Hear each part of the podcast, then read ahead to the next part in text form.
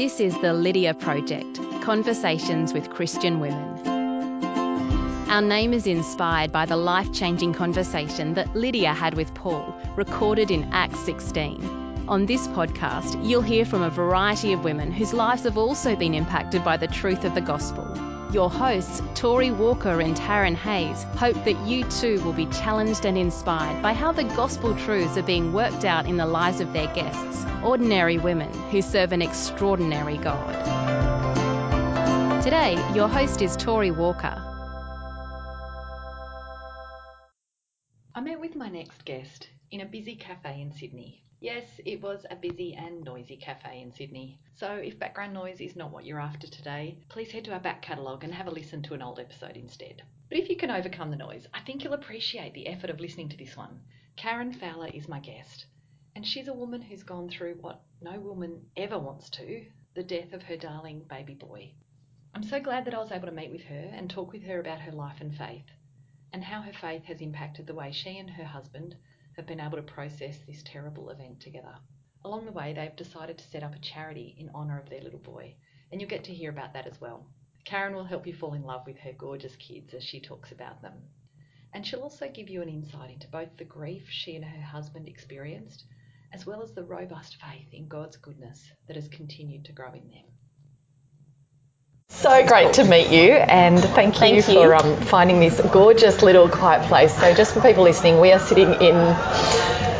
Can you describe Um, what looks like a train carriage cafe from the 80s. That's exactly right. With a little metal teapot. It's like the old milk bar, and we're in a booth. We're in a booth. It's perfect. But anyway, this is lovely, and it's great to meet you. And I want to start by asking you the question that I ask everybody, which is, how did you come to faith in Christ?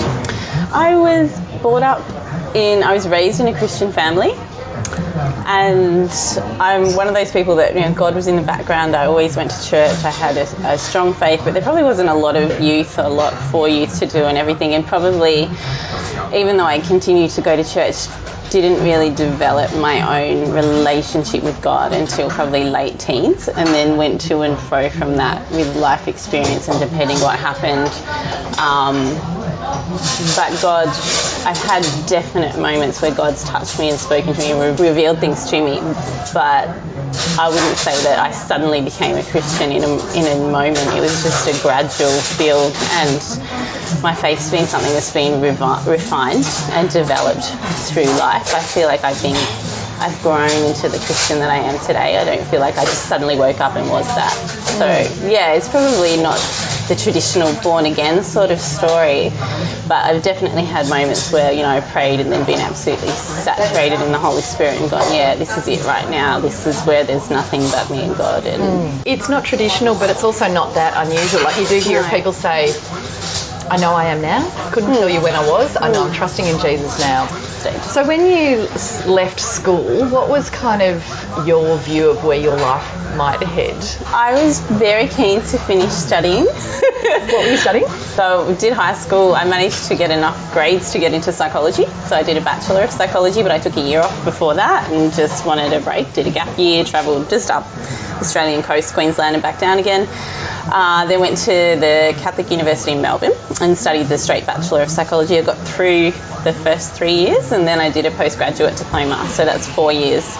And then after that, you have the option to start coursework and get out there and meet people um, and do the rest of your degree over two or three years while you work, or you can do a master's. So the getting out there and meeting people was much more appealing for me. And I had an opportunity coming back to my hometown in Mildura to be able to do that with a local psychologist. So I sort of uh, spent a bit of time floundering around, then went back into the school system working Okay. in education. Oh, okay. Mm, as a psychologist. Okay. So like Yeah, a, still a- training. A psychologist employed by the school to Employed by the um, Victorian government, so the Department of Education. Yep. Yeah, delivering a service to lots of schools in a regional area, so very thinly spread. It was a tough gig straight out. Uh, trying to do behavioural analysis, parent, parent support, proactive work, as well as crisis management and intellectual disability testing and autism spectrum testing, and there's a lot to learn quite quickly in that area.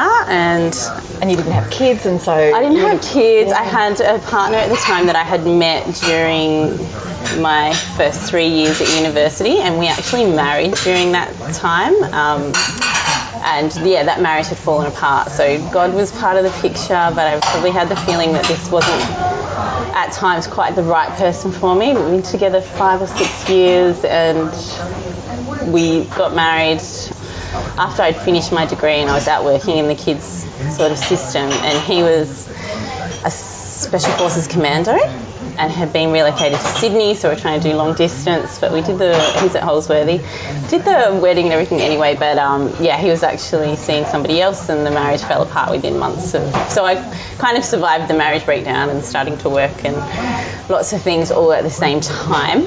Um, mainly by going to church every Sunday and being on my knees and going, yeah, I stuffed that up, God. um, don't let me go through this. And yeah. did you feel like you were sort of the only Christian divorcee at your age? at my your age in a small country town, and I was Yeah. still getting wedding presents when Oh. we were working out the divorce stuff, and it was yeah, it was quite humbling and humiliating, and um, yeah, quite shattering to everything. You know, every the way that you saw your future suddenly wasn't into be, in play anymore, and and it was definitely a clean slate in life and not voluntarily, more like it was just wiped um, and had to start again. And so I stayed with my mum and dad who were continuously extremely supportive and still are. I stayed with them for a while and got back on my feet and through working in the Department of Education realised that it was probably not my real particular area of interest and I did a bit of work at the local hospital in adult acute mental health, so psychosis and suicide intervention, and yeah, acute acute work with the hospital where you actually go out and assess people in the community that appear to be mentally unwell, or you go out with the police, or they bring them into the emergency department and you assess them. Yeah, so I got a little taste of that, did some volunteer work there, just ticking off the things I had to for my degree, and went, oh, hello, I like this. And met a good, good bunch of colleagues there, and they said to me, there's a position coming up, we'd like you to apply, and went in and started working there. So I kind of threw myself back into the career side of things, moved out of mum and dad's home again, like 29. Um, yeah, and, and got my own place and just started again. Yeah. Just went- when you mentioned your parents, I was just thinking, like they probably their support for you was very gracious because they probably didn't think that guy was a good choice for you, No, they? no, they're, they're the right parent. You know, Oh, they they- suffered through embracing him Mm. and um, supporting me uh, regardless. Mm. Yeah, yeah. Um, with their own faith on board and their own questions and um, just didn't stop loving me no matter what. Which is And I think that's just what kids love. need. Yeah, yeah, Yeah. That's the. They didn't judge me or say if you. There were no ultimatums or anything like that. And our relationship was sustained probably because of that approach. Yeah, Yeah. that's pretty important. Um, yeah, so I started life. Then I was in Mildura and. Uh, pretty set that I'd just be single forever, but was enjoying my job and had a new bunch of friends. And as always, when you start to be okay on your own, that's when you meet somebody. So uh, my current husband, Ryan, just fell out of the sky in a pink shirt and silver pants from Sydney, uh, teaching in a small school of about 80 kids that had never even had a sports carnival. Wow. And yeah, and that was when I met Ryan, and Ryan went, I'll do one year here. And then we met, and then uh, he went, I'll do another year here. And I think the principal at the school went, great, we're going to keep him because she's local. but we, uh, we got married, and Ryan fully was embraced by the church, and it was so it was so different having a Christian partner, like having a husband that was on the same page and was proud of my faith. That I could say, we need to pray about this. He said, you're absolutely right. You know, or he would lead that I need to ask God about this. I'm not sure about this. It's just you're so much more powerful as a couple and as individuals when you're both at the mercy of God. Yeah.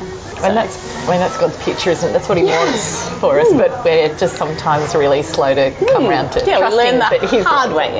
Yeah. Well, I mean, yours was a really hard way. That's a really Yeah. hard route, isn't it? To have to go through that. And I did learn though, but I'm forever appreciative for what I have And sometimes I think if you don't learn that way, you don't fully appreciate what you've got. And I'm continuous, like daily appreciative of how easy our relationship feels compared to being in the wrong relationship. Yeah. So, Yeah. um, and you know, as a testament to us, when our marriage has survived, a lot of people would find challenging. But I think because we are right for each other and because God is in the middle of us, it works. And we've continued to support each other and turn to Him when it gets really tough. Yes, so let's Yeah. talk about that because I don't. I was trying to think like, how do you even ask about that? It's such, Mm. a, such a major thing. But do you want to start by telling me about your little boy?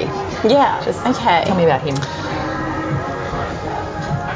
Uh, can I start by telling you about Remy? Yes. Because I feel like she's just first, because I had her first, and she's very hard to ignore once you meet her. A very loud five and a half year old girl, eldest girl, you know, uh, A type personality. And when Ryan and I got married, we were like, let's try and have kids. We were 30 something by then, and we were like, okay. And we got pregnant with Remy very quickly, and and she was just seemed very of her own mind and strong and independent. I was like, if we only have one, let's make it a good, like a decent, on one, you know? And she was oh, that. Oh, that's funny. I know. Maybe we only have one. And then for a long time we thought, okay, one's enough because we had Remy. We did eventually say it would be nice for her to have a sibling and that might help her out. and we loved that. And yeah, we got pregnant and it was a little boy. And we went, oh, sigh of relief and felt very blessed that we would have, you know, such a nice little nuclear bunch with mum, dad, boy, girl, you know. Um, and Big it was a rough, annoying little brother. yeah, exactly. All those things, two and a half years apart or three years apart. Uh, all you know, his pregnancy. I was. It was a bit of a rough one. I got salmonella poisoning. I broke my arm. I got. It was. It was tough, but he got to about 36 weeks in my tummy and started losing a bit of fluid. And but I had a great obstetrics team, and they said, "We'll just C-section deliver him early. He seems really strong and healthy." And he was, and he was fine.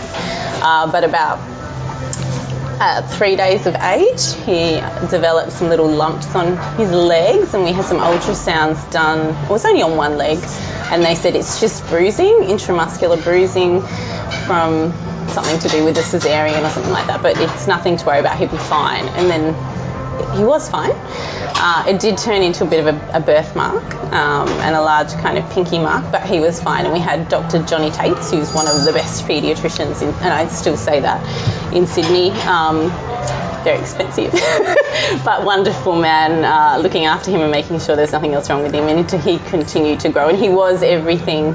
He was all heart. Yeah, he was blonde hair, blue eyes, looked very similar to my husband, and very different to his sister. Much more relaxed, cuddly, you know, cuddly kind of baby. You could pick him up and he would stop crying, not cry more and get agitated. Get away. Yeah, exactly. Um, so he was a big breath of fresh air for us all, and we felt incredibly blessed um, having him around. But yeah, he did have this birthmark on his leg, and his one of that leg was a little bit shorter, and there were a few kind of issues. But because he continued to grow in other ways with a normal presentation, there were no real alarm bells about that. Um, yeah, until he got to about 16 months of age. Um, and his Remy got gastro at preschool, like a lot of kids do. And Rio got gastro as well, as it happens.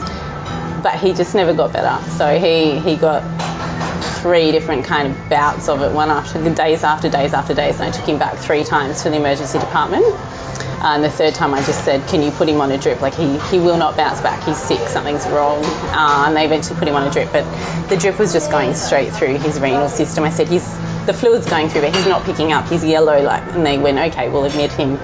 Um, but by the time they did a blood pressure, it was 210 over 150, I think, like in almost heart failure. So we'd sort of at that point gone straight to ICU, and then all of a sudden I was like, rang my mum and dad, said, quick, um, Rio's really sick.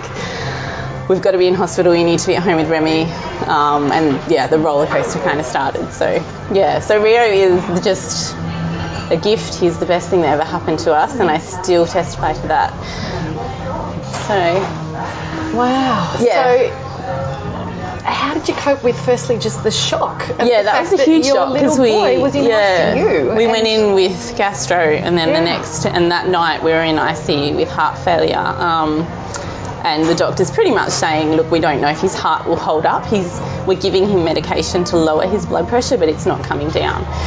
We're not sure whether it's going to have any effect, and if it does, he may have brain damage and it may drop very suddenly, and we just don't know what's going to happen. So we have to monitor him overnight, so he might not make it through the night. So we stayed in the hospice. You can't stay with the child in ICU. You have to go away over time like, at night. You can't be in there. But he made it through the night. They gradually did drop his blood pressure, and it came down. But his leg that had the birthmark went black. The whole leg went black and the doctors were like, we don't understand what's happened. He's lost blood flow to the leg for some reason, and they did some scans and said there's a, a mass in his abdominal cavity, and we think he probably has a tumour or something that's blocking the blood flow, and that's why he had those funny kind of colourings on his birthmark on his legs. So we'll operate, do an investigative operation, an emergency one, bring in a bunch of teams and see if we can remove this mass and work on getting some blood flow back to the leg to save it. Otherwise, his leg will have to be amputated.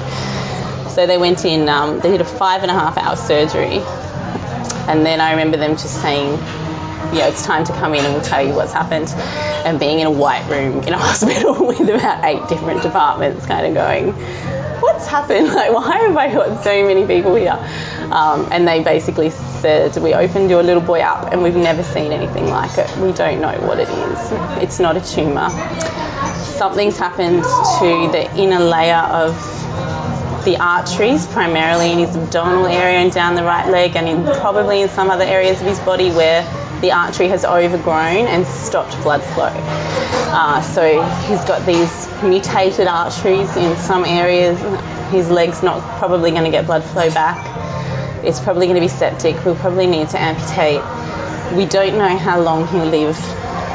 We don't know if he'll keep growing for years or whether this is spread throughout his body. So it just sort of was the beginning of the. I know it was a lot to take in in the moment, and they did end up having to amputate.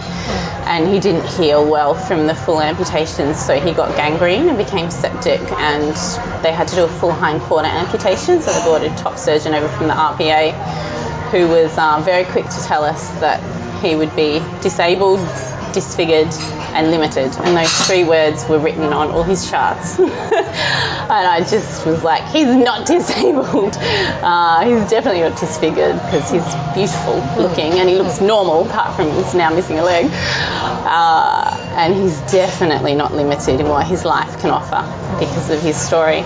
Uh, so that never sat well with me, as you know, the feisty mum. They're really negative. Um, they are very negative. They're very uh, clinical. They're Yes. clinical words. So there were a lot of signing of consent forms of he might not make it through surgery, blah blah blah. But he did make it through surgery. But gradually they we did 42 nights in hospital. But, and one of the hardest things about that period was that Remy was having to live at home with her grandparents and going backwards and forwards from the hospital on the bus and a mummy and daddy coming home tonight. Is Rio going to be here tomorrow? And not being able to answer that. And she developed quite a lot of separation anxiety and it was awful having to say goodbye to her crying and then come back to him and the next lot of questions about what else has gone wrong with his body, what's not working now. And eventually they they still didn't have a diagnosis for him. They had no time frames on how long he would live. They had no idea about what was going to go wrong next. Genetics were continually looking at his case and saying, "We don't know what this is. We don't. It's it's not from you." They tested us and said it's not genetic within you. It's not genetic within your husband. It's just something that's evolved within Rio. Somewhere the cells have divided and gone wrong. And we found a similar case in Thailand, and that's it. There's no one else in the world, so we're not even one in a million. We're just the one only ever in history. So, wow. so there was a lot of chatting to God about that. Well, that's what I was going to ask. I mean, were you So- able to pray, or was it just Yeah. almost too shocking and you had to be carried? We, the first night that Rio was in ICU, and they said he probably won't make the night because of his heart. We spent most of the night um, just on the floor in that room, going, "This can't be it." Like we just want to hold him again because it was, you know, earlier in the day we just had gastro, Yeah. so it was a bit much to take in. Um, and God let me do that, and He made it through the night. We got the phone call. I got down there. He had tubes everywhere, and they said, "Do you want to try and pick him up?" And I was like, "How?" And I said, "Okay." and I sat down, and they kind of managed to manoeuvre and just put him on me, and that lowered his blood pressure. the medication didn't, but being on mum did. Um, so from then on, we made every effort to always pick him up as much as possible, which was difficult with the amount of tubes and things. Um, and because he had a vascular disorder, getting lines in was really difficult a lot of the had time. a big wound as well that wasn't. And we had an open well. wound that got infected and then had to be further amputated. Um, so we had to say goodbye to him a lot of times, and there was a particular time that we had the most high risk operation. Most children under two don't survive the hind quarter amputation.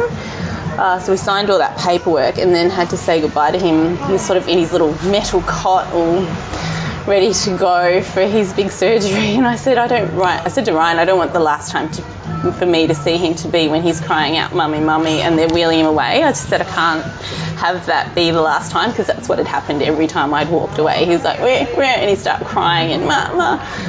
And I'd have to go. It'd be awful. And I said, I don't want to be the last time. It can't be like that. It can't be. And so we were praying and we were playing videos of him and his sister playing and all that sort of thing. And then we just prayed that angels would be with him. And when the theatre people in their gowns came to wheel him away in his little cot, he looked up and I said, Bye, Baba, bye, bye, bye, Baba. And he didn't even look down and he just looked up and he was continuing to look up until he was gone. And he put his little hand up and I don't know what he could see. But it was absolutely surreal because it had never happened that way before. He'd always been looking at us and reaching out and crying and wanting to be with us. So it was very strange. He didn't cry. He was absolutely just distracted and calm. You were crying, And I'm sure. yeah, I was just watching. I was kind of watching in disbelief because I was just waiting for him to look and cry. And he just didn't look. He just looked up, Yeah. and he was absolutely calm and just put his little arm up to something. Um, and I was like, okay, so if that's the last time, then that's okay because he's not upset.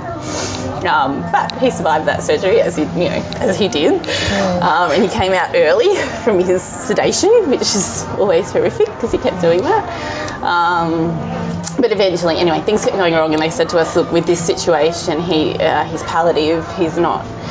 You might be able to take him home. We might get some recovery, but lots of things just kind of. He would seem to recover, and then his bowel would back up, and then he'd be agitated, and then he'd start vomiting, and I'd be like, he's dying, and yeah. So they said basically uh, he's not going to survive, and your options are you can try and find somewhere with an oncology or an area in the hospital to see out his days, or you can try and take him home, but we don't know what that's going to look like, and we don't know what's coming next with him, with his illness, and we don't know how much medical support we can get you in your area. Well, there's this place called Bear Cottage that you can go check out. And so we went and had a look at Bear Cottage, and that's where we ended up going, and that everything changed once we went to Bear Cottage. We spent three or four weeks there together, and there were no uniforms, and there was someone else cooking for us all the time, and we weren't trying to save his life, we were just making him comfortable. And Remy sat next to him on the bed and watched telly, and we were all under the one roof, and we got our life back for a while. Yeah. You know, we got to sit outside on the rug, and we did Christmas together, and um, it was really lovely. And I felt like he relaxed, Yeah. and he was like little, had his little trains going, and you know, he was just his own little person again, rather than being in a big scary hospital. So. Mm, which are much But- better memories as Yes, well. for you yeah, to have yeah. And when you can't do anything for your child medically, all you want to be able to do is make them not scared, help them feel comfortable and safe, and laugh when they can and not be in pain. And that's what we were able to give him because of our experience at Bear Cottage. And we couldn't give him those things in hospital, in that hospital setting. It was just ridiculous. We were getting food from cafes here, there, and everywhere, and just up till midnight and lining up at the public showers and it was just uh, very challenging so Yeah. yeah but the amount of people praying through that and the experience with God that we went through day after day after day with that was really a whole other thing Obviously, it's impacted your faith in God, but Mm. in what kind of ways? I think I'm now much more in awe and wonder of the um, sovereignty of God. And that from the very beginning, when I hadn't even met Ryan, God had given me a picture of a little gold person whose body I couldn't see that was forever going to be my angel. And there was, once they'd said, We don't think he's going to live, I wasn't okay with that by any means, but I was like, sort of like God had prepared my heart that sort of this was going to be the path for him. Mm. And we had dedicated him at nine months in the church back in Mildura that Ryan and I got married in. And they had said, um, thank you for the way Rio was constructed and the way he was hardwired, and for the God for the way you put him together. And thank you for the life source that he's going to be, and that he's going to bring refreshing. And all these strange, really prophetic things are being prayed over him. And it was scary and it was so sad, but it was all coming into line. So it wasn't foreign and scary and terrifying or anything like that. God had sort of wrapped it around this knowing around what was going to happen. Um, and we spent so much time just playing mainly Bethel. Is it Bethel? Is that how you say it? Bethel? Bethel? Bethel, thank you. Yeah. Bethel music, you know, Yeah. their worship band. The Surrounded, their Surrounded song. Um, it may look like I'm surrounded, but I'm surrounded by you.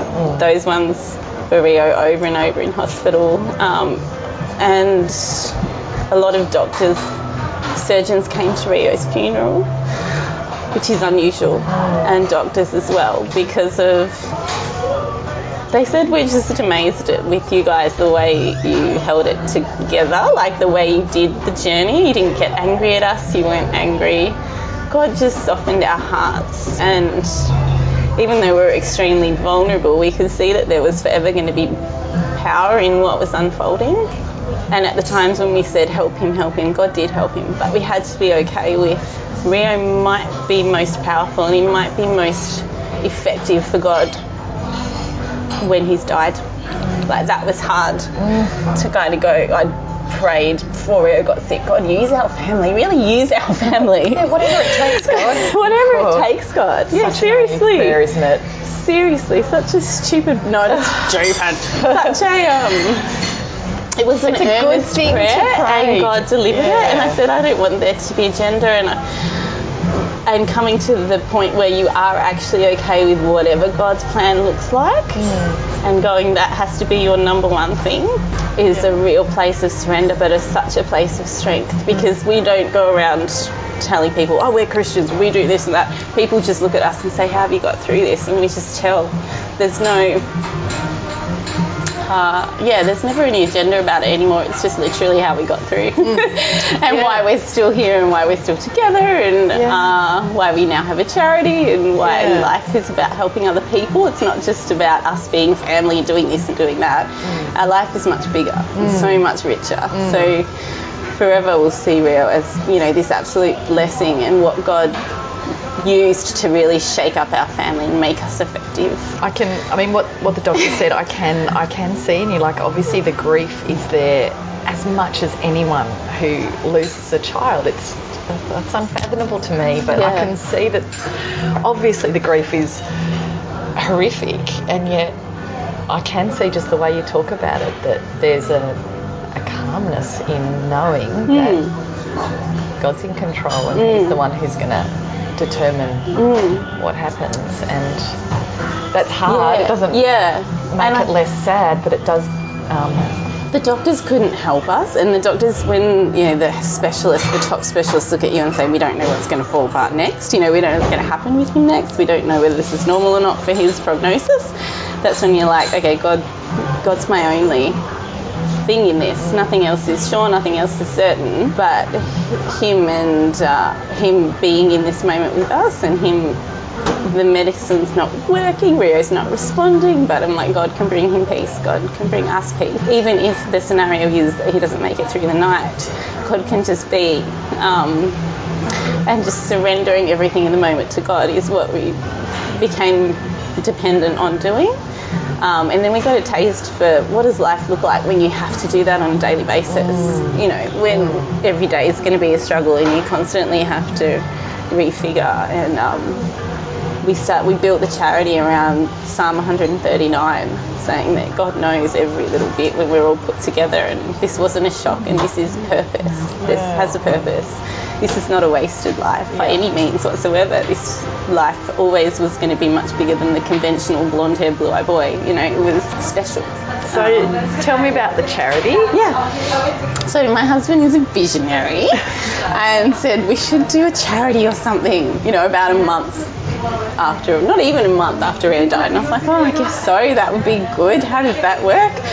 Um, and we looked up doing a foundation, and we were just like, geez, Bear Cottage was amazing. And we'd met a lot of other families who also were the only people with a diagnosis or the only people ever to have children dying this way. And we realised that Bear Cottage, even though it only holds eight kids, does respite as well as end of life care. Um, and then we heard mums who had children who were about 17 or 18 that might only live to 19 or 20 wouldn't be able to come after they turned 19. Mm. And I said, Where do you go? And she said, We don't know. We don't know what we're going to do. We don't know how we're going to get medical support. We don't know how we're ever going to take a break. We don't know where he can go, where he feels safe. He's going to have to go to an old folks' home or back to the hospital, and that's it. And I was just like, how, uh, okay, that's not good enough. But so we went back to Bear Cottage saying we think there should be a youth hospice and we'd love to be able to support you guys to another bear cottage so that there's more availability and kids aren't going, parents aren't going, okay, let's try and do these last days at home with nursing support because things can just go so wrong in the picture of dying, you know. Um, and it was really comforting for us to have two nurses there all the time going and a doctor on call and a paediatrician once a week reviewing everything, reviewing the medication. We always had options, and we knew what was normal and not, and you know. Um, and just all the logistics looked after. Yes, I can't think of I couldn't do the medication. When I left the would be. hospital with Rio to go to Bear Cottage, I had two garbage bags of medication that had to be QID like four times a day. Some of them had to be diluted down and then injected, and some of them, you know, it was just I could never ever have coped doing that at home, and I would have been so worried I'd gotten something wrong. Or Yeah. when we got to Bear Cottage and they said, "How much of the medication do you want to do?"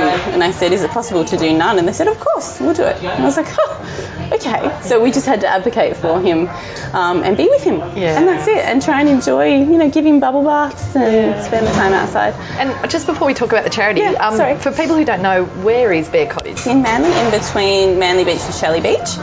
Uh, it's nestled up just amongst other normal houses. It's a very normal looking holiday home, I guess. But it's called, you go inside and then you see there's teddy bears everywhere. It looks like a normal home, but each bedroom is a a hospital bedroom. You know, it has a hospital bed, but there's not all the uh, wires and cords and machines are hidden away. They're just behind cupboards and things like that. And there's big flat screen tellies and Thank you. there's a big uh, art and craft table that's kind of the hub where everyone can go and do art and craft. And there's a big bubble bathroom. There's a spa downstairs. There's gardens. There's a big communal kitchen. Everyone eats together. They ring a bell, Yep. and the food just comes. You can say if you have dietary requirements, you don't have to worry about grocery shopping. It's free, and someone comes and does your laundry every day, and you have an ensuite, and you can hang your clothes in a cupboard, which is very different to the hospital. Yes. Um, and yeah, we had Christmas there. We probably went there, I think, the 21st of December. And we had Christmas there, and they did massive Christmas lunch on the deck overlooking Manly. And my parents were able to stay as well. So they have quarters downstairs that are literally like holiday homes where Remy and my mum and dad stayed, or Remy could stay upstairs with us with Rio if she wanted. Yep. And then they also gave us free concert tickets to the Wiggles. They gave us free tickets to the aquarium. They make sure you get out and about. They say, he's sleeping now. Go for an hour. You know, um, Yeah. and the social workers come say, what's your daughter interested in? How can I engage her? And what's her favourite thing? What can we do? Um, and how So are good you? For the siblings. Yes. that too, isn't it? Yeah, and the volunteers just pop around and they look at you and I thought, oh, what are they going to ask? And she just said, darling, how do you have your tea? I went, oh, hallelujah. I just went some milk. Okay, I'll be back. And just left me with a beautiful cup of tea and my little boy. And I was like, oh, Yeah. it was really magical. And um, I think that it, God allowed us to go there and to be part of that so that we were able to tell this story and get more help for other people and um, love others, which I think is really the mission. You know. And so the charity, it's aiming Yep. to set up a youth bear cottage, but also bear cottages where there aren't bear Yeah, cottages. so what we're looking for is we assist terminally ill children and their families. That's basically the big motto. Uh, we initially were looking at can we just get a youth hospice, but that was already in the pipeline, so we're able to jump on board advocating for that from a personal perspective. We found out that Mike Baird, the ex New South Wales Premier, had got plans for that in place, and we were really just able to be a voice to say to the rest of the community, this needs to happen. Um, James Griffin, who's now the member for Manly, had a wonderful entrepreneur come forward with $5 million, and the government matched it. And so now we drove past the site of the Old Manly Hospital, which is the land that the government has issued, and saw Australia's first young and adolescent hospice written on there. And we've been able to be part of just getting that across the line. Uh, and Rio's legacy decided, well, we put forward, Ryan put forward the idea that we should have one of these bear cottages in each state because mm. we found out people were flying from Perth, people were flying from the Northern Territory. We knew Melbourne had one, but it very special kids, but it does need refurbishment, and they don't have a youth one. Mm-hmm. Um, and there's nothing in South Australia either. So Mike Baird is the paediatric ambassador for palliative care. Mm-hmm. So he was able to use his connections to speak with other premiers um, and say, you know, there's a couple out there that are happy to talk about their story. And Mike has been extremely encouraging of us and said, we've wanted to do something for a long time, but me going and just presenting it and saying we need to do something wasn't really effective. Whereas whether we had a family talking about the difference between a hospice and hospital, it makes a huge difference and it seems to be a better platform to get the message out there for the actual need. So we've been able just to tell our story and be ourselves and that's been the effective thing. So it's really it's really a blessing. It absolutely is. It's such a privilege. So we're aiming for a hospice in each state. And so what's the charity called? Rio's Legacy. We trade under the name Rio's Gift and we're rioslegacy.org.au without the apostrophe. Rio is R-E-O? R-I-O. R-I-O. Yeah, like the cartoon. Oh, like the river, like the Rio Grande. um, so yeah, it's just Rio and yeah. Rio's Legacy. And yeah, we've got a fair bit of media coverage so far. It's been been really well supported. Yep and Ryan did a run last year, decided should do a big run or something to get the charity off the ground. So never been a real runner, but somehow managed to run from Melbourne to Sydney and raise about fifty or sixty thousand dollars. The charity itself's raised almost three hundred thousand dollars so far, but we're as oh, much as yeah, it's pretty absolutely crazy. Yeah, it's and Mike Baird is a strong Christian and keeps saying to us, this is working because it has anointing. Stay with God, stay close to God, keep it real, and that's what we do, and that's it's God's thing, not ours. We're just able to be a voice and have the privilege of being the vessel to make something big happen for other people. When I first heard about it, actually, I was reading the newspaper, and I mean, I read the whole article anyway, just because it was, well, it was so beautifully written, but it was also so so captivating. And it wasn't until kind of it was quite a big article. It wasn't until the really last, second last paragraph or something, your husband said something about the difference that his Christian faith made, and it just was so natural. It was yeah. just obviously was it Caroline Overington? Yeah. She the one? Yeah. So obviously Such she was sort of fantastic asking, reporter. you know. Yeah, I love I love the stuff that she writes. But obviously she just sort of was asking, you know, what, why, how, and it was just the honest answer. It was because yeah. you know, you believe in Jesus and you believe that God's got it all under control and, and that each child is fearfully and wonderfully made. And we we always say God doesn't make mistakes because when you're in hospital and your child is sick, you hear about all the things that are wrong and abnormal, um, and that can really sink in. You have to hold on to God not making mistakes and God having purpose, and that a life is a life, and we need to help everyone that has a life to have the opportunity to live it to the fullest and love be the focus and not mm. all the negative stuff. So yeah, it's all 100 and some 139 with fearfully and wonderfully made, um, and respect for life itself. Mm. Um, yeah, so it is definitely driven by that. But there have been definite since the run. We're doing the ride this year. Um, on the 3rd of October, we start in Adelaide. We have Stephen Marshall, Premier Marshall in Adelaide, coming to be part of the launch, and Mike Baird will be there as well. And we're riding down to Melbourne, and I think we have the Victorian Premier Daniel Andrews on board as well. Then, hold on, hold on. From Adelaide to Melbourne, yeah, there's quite by a few Taylor. Bend, especially straight out of Adelaide. So Oh the first gosh. day is like 180 k's. So are you support you and Remy support Yeah, crew? we've been sponsored by Toyota, Yep. who've given us three cars, Yep. and we're in convoy Uh, we have about three or four riders the first couple of days, and Ryan and his brother Chad are riding most of the way, and another guy Lee, who uh, was at Scots in the boarding house with us, has a young family of his own. He's a lovely guy. He's riding the whole way with Ryan as well. So Ryan And Ryan how and many Lee. kilometres is it the whole way? 2,000 something. So we're aiming to raise that. We'd love to raise $100,000. Yep. So I think we've raised about 15 so far because you can go online and pre fundraise and you can fundraise through a cake stall or something like that. You don't have to fundraise for the ride by riding. So you can actually go online if you press I'd like to fundraise. You can set up your own fundraising page and we have a tally and a leaderboard and uh, yeah, Because actually yeah, but a lot of people do runs and stuff, and you get to pick your charity. So you guys Yes. are a charity. Yes, so so we're registered actually charity. pick. Yeah, we did Legacy. City to Surf um, and raised some money from that last Yep. year, but we became a charity. Ryan did a phenomenal job getting the paperwork together. We now have a board of directors, we have a lawyer, we have finance, um, we're totally tax deductible if you make a donation over $2. Yep. Um, so we have DGR status, and we got to be a charity because we want to make buildings for public benevolent institutes. So that's how we hold our charity status. And so the hope is to. Where are you hoping? Adelaide first, or So we're starting in Adelaide. Yep. Um, they there is definitely talk over there. There's Hannah's House is a service over in Perth that is a group of nurses that go into homes and do paediatric palliative care, but they don't have a building. They don't have a building that they run out of. So once they heard about us and Bear Cottage, they're like, why hasn't our government given us a building so that we can actually house some of these kids because it's so hard doing it at home. So Perth are really vocal and on board. We just couldn't get all the way to Perth with the riding. Not this time. Maybe next time. We'll see what we do. maybe motorbike, Maybe, yeah. It's got to still be a challenge, though. I don't know. I'll think of something. But swim.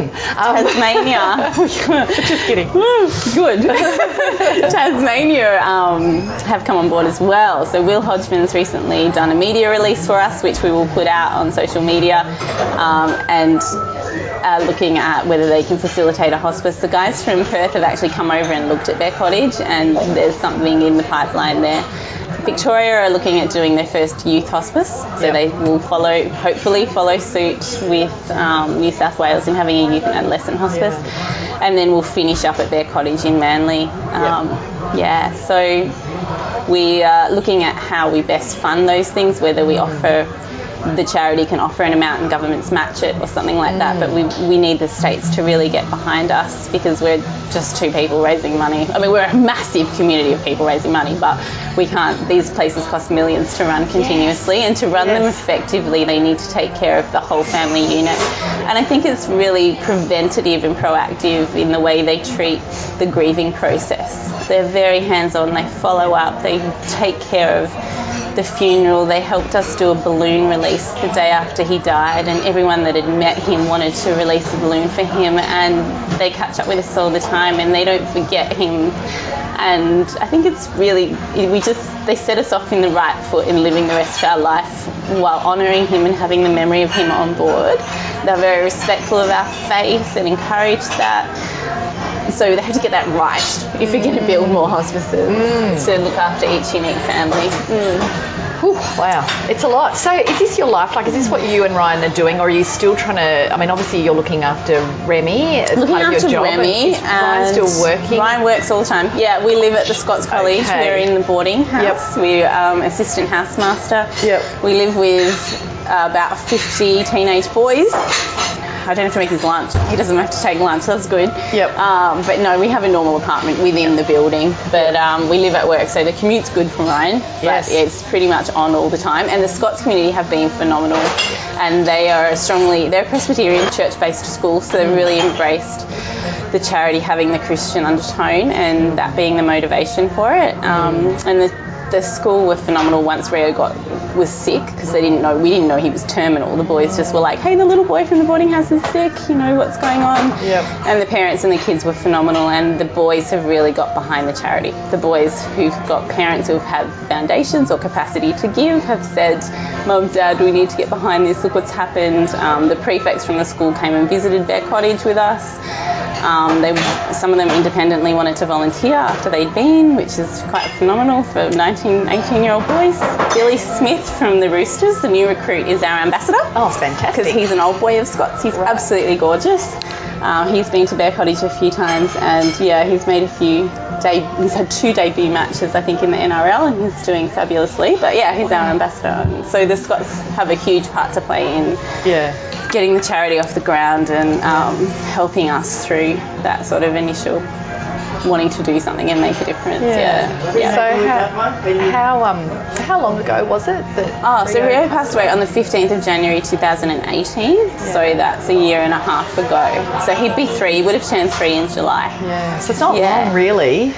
no, it feels like feels like forever, and then Right. sometimes it feels like yesterday. Yep. So Yeah. at different moments, but no, I guess it's not. It's not long. A lot has happened. Yeah. Um, and yeah, the charity, when we set about, we were just like, you know, sometimes charities work out, sometimes they don't. We'll just keep praying, we'll keep our heart in the right place, and we'll see what happens. And we've continuously blown away by things that people that approach us or someone that wants to do something. And we're speaking at um, a gala ball tomorrow night. as What are you wearing? What are you I know, it's black tie. I was like, what am I wearing? Ryan hasn't got a tuxedo, you know, suddenly like, you sure that's our invitation?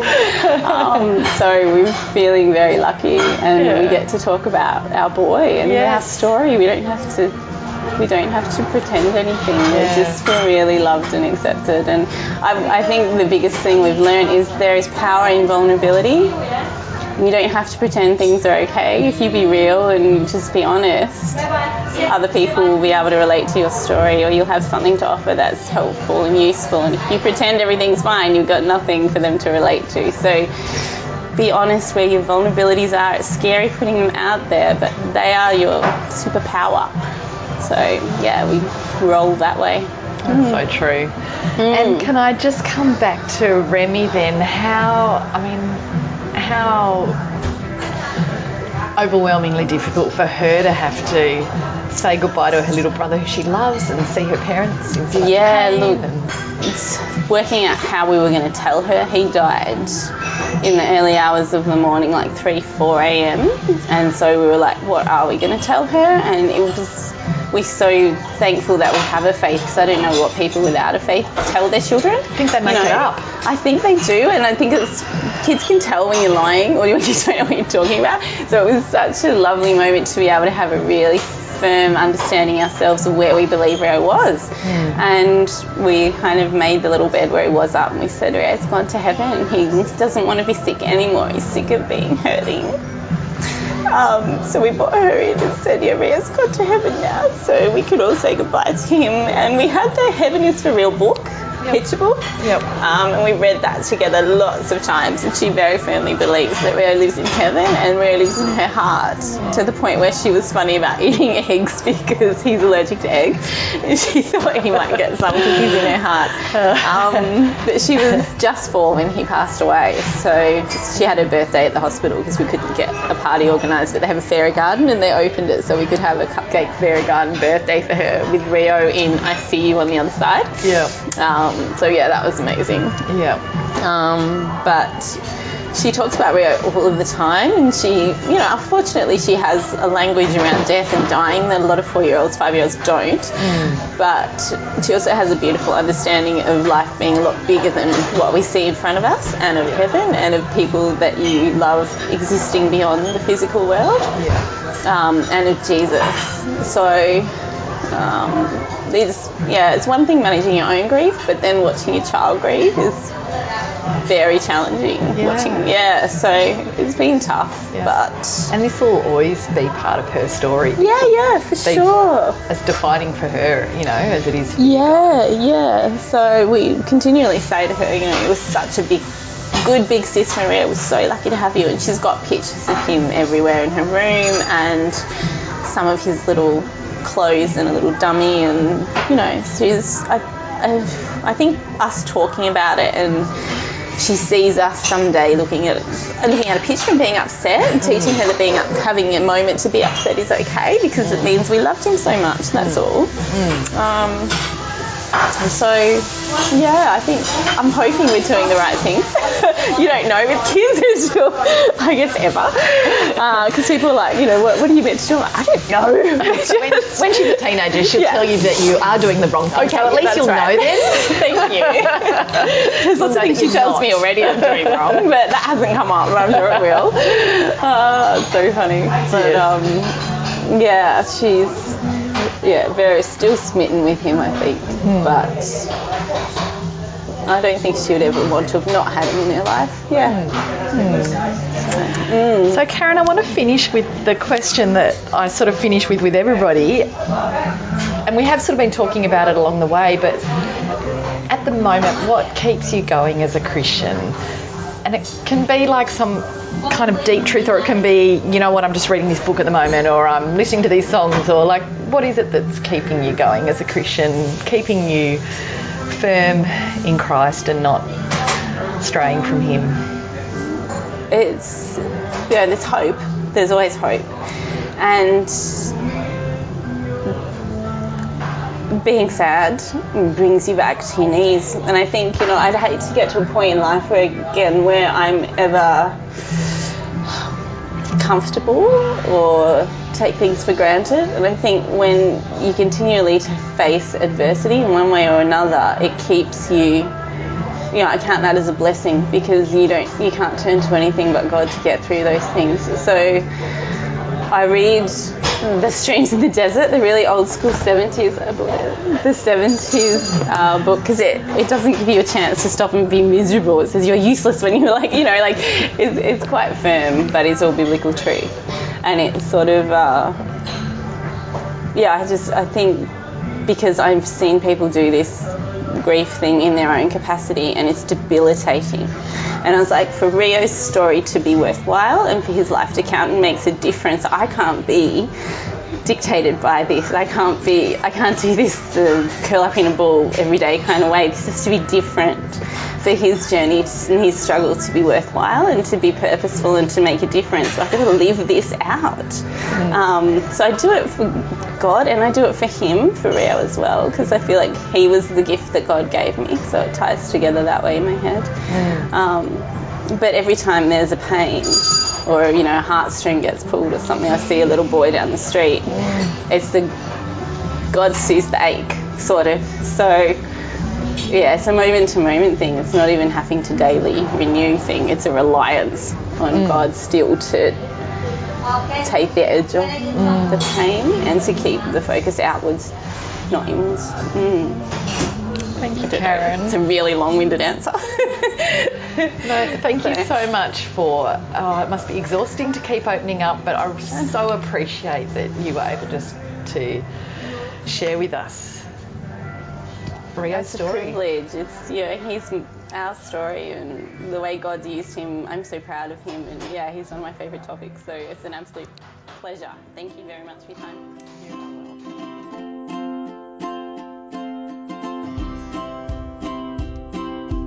We hope you enjoyed listening to this episode of the Lydia Project. We would love you to share this episode with others, whether that be by word of mouth, social media, or leaving a review on iTunes. You can find us on most platforms using the handle at TLPCWCW. Special thanks goes to our platform host, the Gospel Coalition Australia. Music is Wholesome 7 by Dave Depper, and voiceover is by me, Jennifer Mary.